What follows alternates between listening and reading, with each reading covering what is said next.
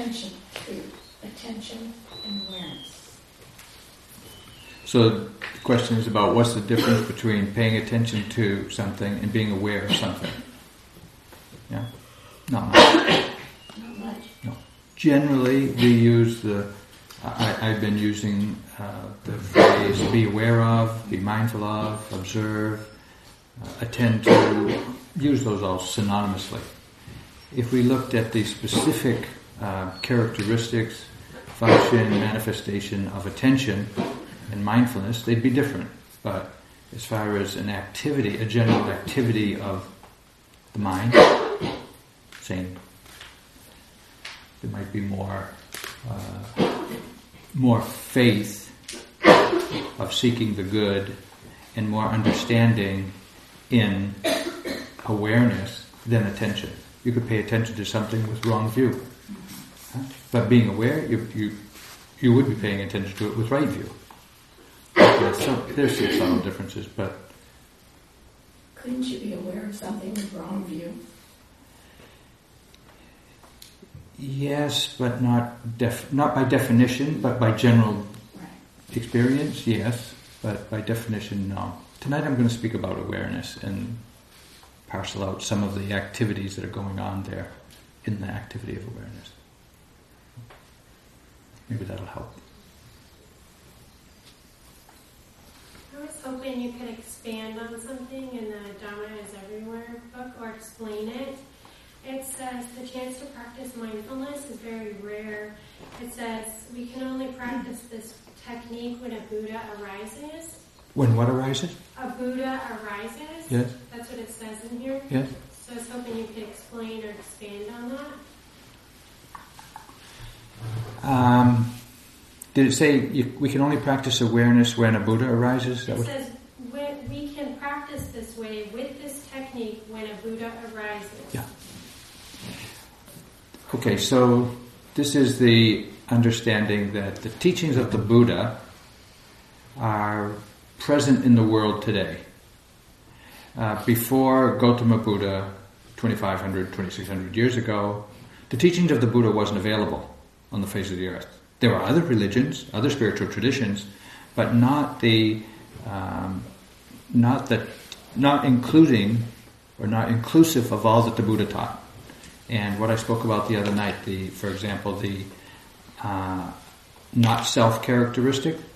That understanding, not available, you know, without a Buddha's teaching.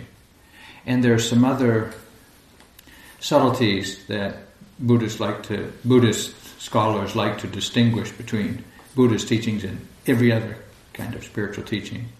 So that's what Sayadaw is referring to. So the teachings are still alive on the face of the earth, but, you know, in a few years, you know, maybe thousand years, maybe a few hundred years, who knows? The, the teachings of the Buddha will disappear. Meaning, there may be libraries of books, Buddhist books, and there's quite likely to be, but no one who practices them and no one who understands them from their own experience. So that that's that will come to pass, like all other things are changing, impermanent in that sense. So it will die out. Which may be, in in, uh, in Burma, when we're in the monastery practicing, every once in a while you get these, um, well, frequently, someplace nearby will set up these loudspeakers, I mean loud speakers, and they they do something. If it's a local restaurant, they'll play Burmese karaoke and Burmese opera, and, and they play it loud day and night. No, no sound ordinances, in, no noise ordinances in, in Burma. But occasionally, and actually quite frequently, a monastery or a nunnery will set up loudspeakers and they'll chant. They'll chant some of the sutras or something. Well, there's one section of the, the Buddha's teachings called the Patana, conditional relations. And Buddha pr- prophesied, prophesied, prophesied that the Patana would be the first section of his teachings that disappear from the earth first, where people just won't understand this and won't be able to practice it and won't be able to realize it. So maybe it's because of that prophecy that the Burmese monks and the, and the Burmese nuns, they really make a point of trying to keep it alive. So they will chant the chant the, the Patana. The short version is three days. The long version is a week. And they chant loud, you know, and there'll be a different monk or nun chanting for an hour at a piece or something like that. And it's day and night. Two o'clock in the morning, it's just blaring away. You know,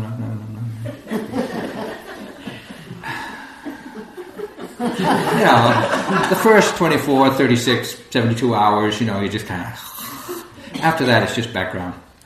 You know, but at the end of the chanting, however long it is, when they end, there's always a group there that ends, and they say, sadhu, sadhu, sadhu. The interesting thing is, this can be going on day and night for several days, and it's just background. You just don't pay attention to it. You can't. If you pay attention to it, you go nuts. So it's just, it's just ground. But when it ends, and they say, sadhu, whatever time of day or night it is, you hear it. You really notice. Oh, you might not hear the first sadhu, is, but boy, by the second one, you got it. And it's such a happy-making sound. It's about to end, we think. Just for your daily Dharma entertainment. um, yeah. I have a question about... Uh, so, yesterday I was noticing that when an object would appear, or begin to appear, begin forming, and I would recognize it as a visual. So I'd say, for example, it's like a, a visualization, and knowing where that leads. For me, it might lead into a story, a feeling tone, play itself out into an opera of some kind, I don't know.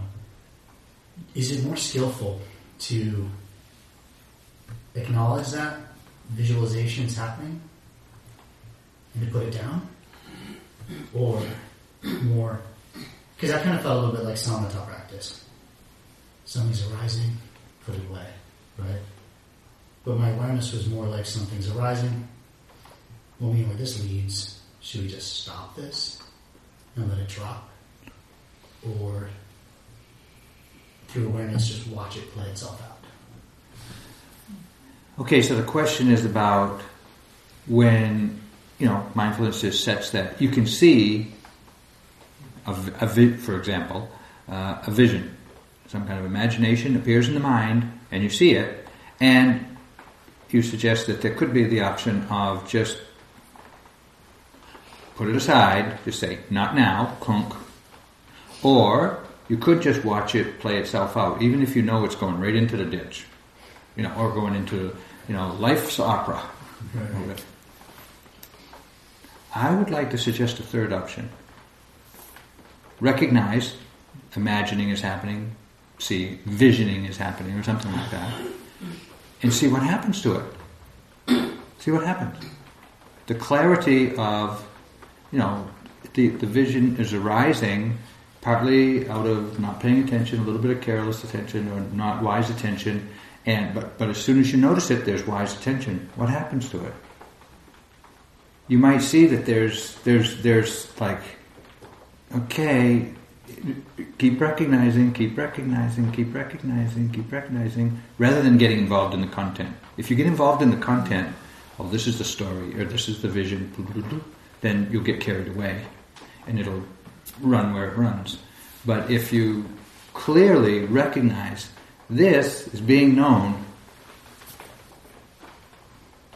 you'll you'll see something different. Would that something different feel more like, for me, just kind of ends, kind of dissolves? Kind of ends and dissolves. Okay, so if you if you see this vision, or this imagination, or memory, or whatever it is, you see it, and when you look at it, it just dissolves. Let me just ask you a question. Does it kind of freeze frame and just kind of depixelate into mist? Does it, as soon as you recognize it, just immediately drop off the screen? Does it telescope away like you see it, and then it just goes... Um, well, at one point I felt more deliberate, like putting it away. And then as I try to open up, use more awareness, it felt you just kind of losing its substance. It's just losing its substance. Yeah, just kind of dissolving, kind of depixelating in a way. Depixelating. Okay. And mist just kind of. Okay. And something else would pop up. I, I, that's okay. What I would do. I would watch what happened to see what happens to it. Okay. If it if it seems like I have a choice, hold this in view and kind of keep looking at it, or just let it depixelate into mist.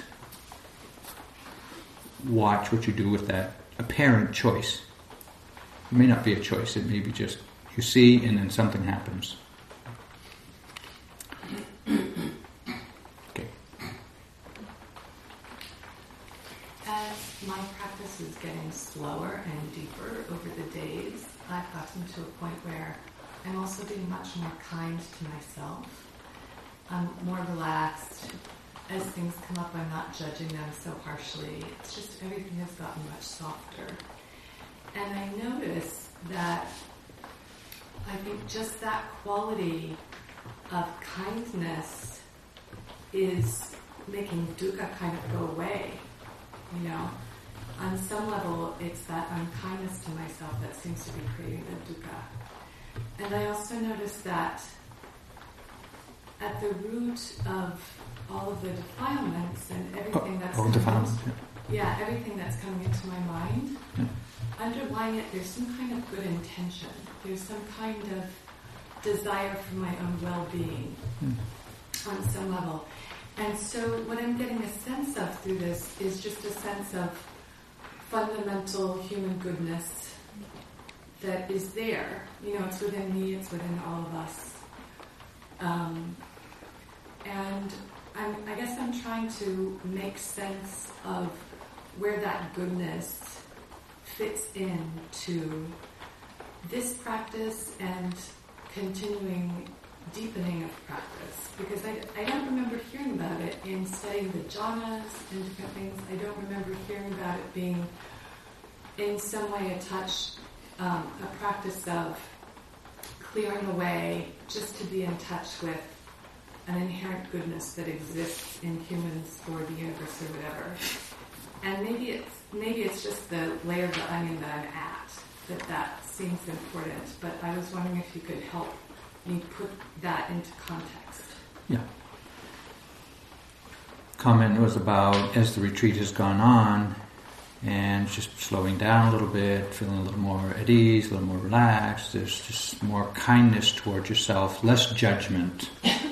And that seems to be a great lessening of dukkha. And when you see this great lessening of dukkha, the apparent kind of inherent goodness of within the mind becomes more apparent or visible or uh, able to be acknowledged. And you're just wondering, why haven't I talked about the sukha of life? You know, dukkha is dukkha, the opposite is sukha. Well,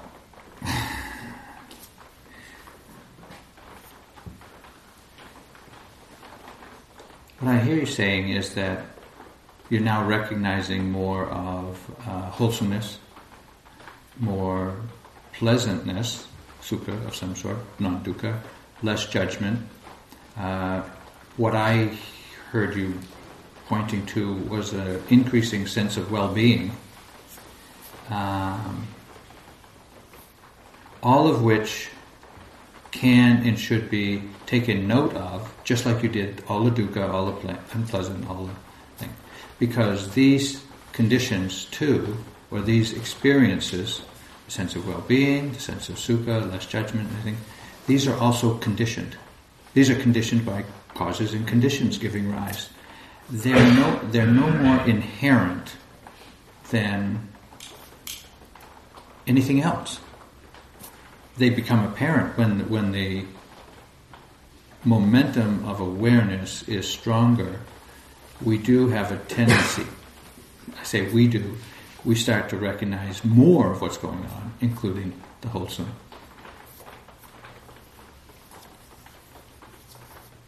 Some retreats that you go to will emphasize cultivating loving kindness, cultivating joy, cultivating equanimity, and these these would would reveal the inherent, I say, to use your language, the inherent goodness, the inherent pleasantness. Not that it's inherent, but you cultivate it, you condition it into being. So it's really what kind of practice you're doing and how you understand what your experience is. But in this practice of insight, I would not say that this, these pleasant sense of well-being is more inherent than anything else. Remember my talk on the characteristic of dukkha, or the First Noble Truth. All conditioned things have the characteristic of dukkha. Some of it is just painful, but some of it is dukkha because it's not reliable, it doesn't last, and some of it is just oppressive. So I don't want to say that dukkha, is, dukkha as pain is more inherent than sukha as a sense of well-being. That's not true either. But the dukkha characteristic is, is, is present. But, that being said, when we see how we don't treat ourselves kindly, to use your, to go back to your original comment, we are very critical, we're very demanding, we're very judgmental of, about ourselves, about others. And when you see that, with awareness, you can you can arrest that. You can arrest that bad habit, so to speak. And you can kind of put it aside for periods of time. And then you feel a sense of well-being. But that's a conditioned, that is a conditioned experience.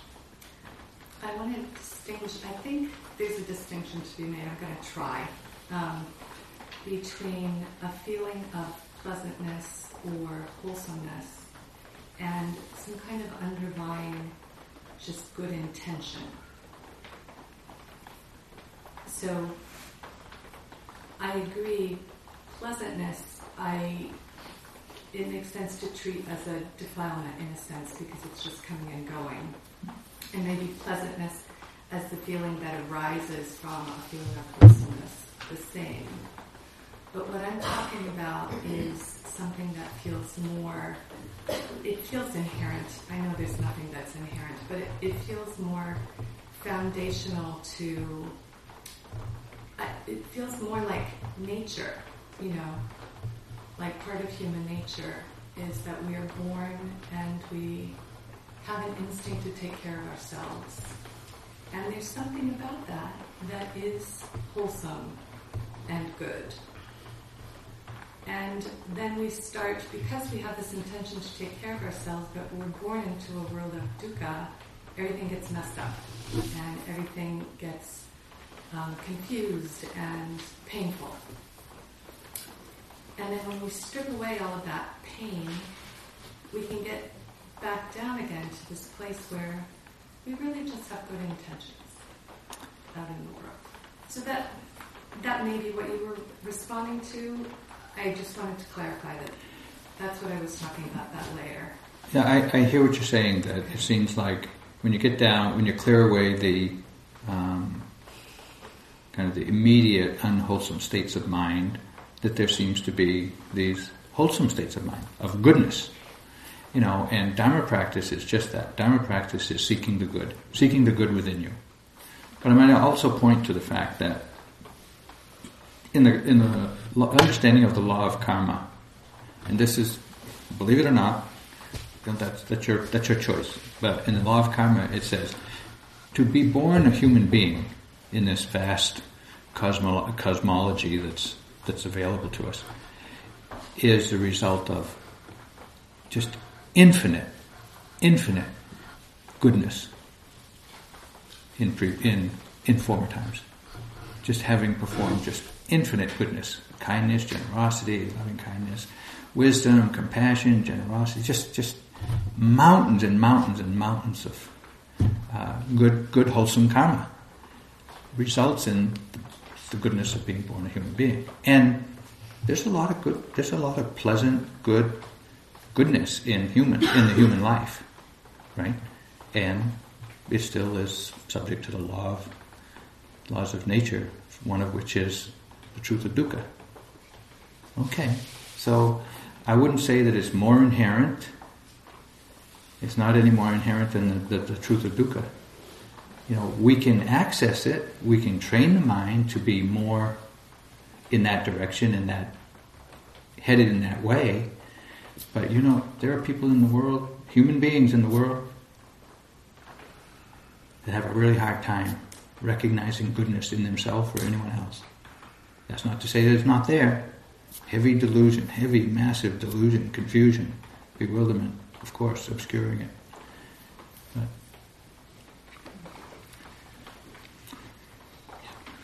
so, thank you for listening. To learn how you can support the teachers and Dharma Seed, please visit dharmaseed dot org slash donate.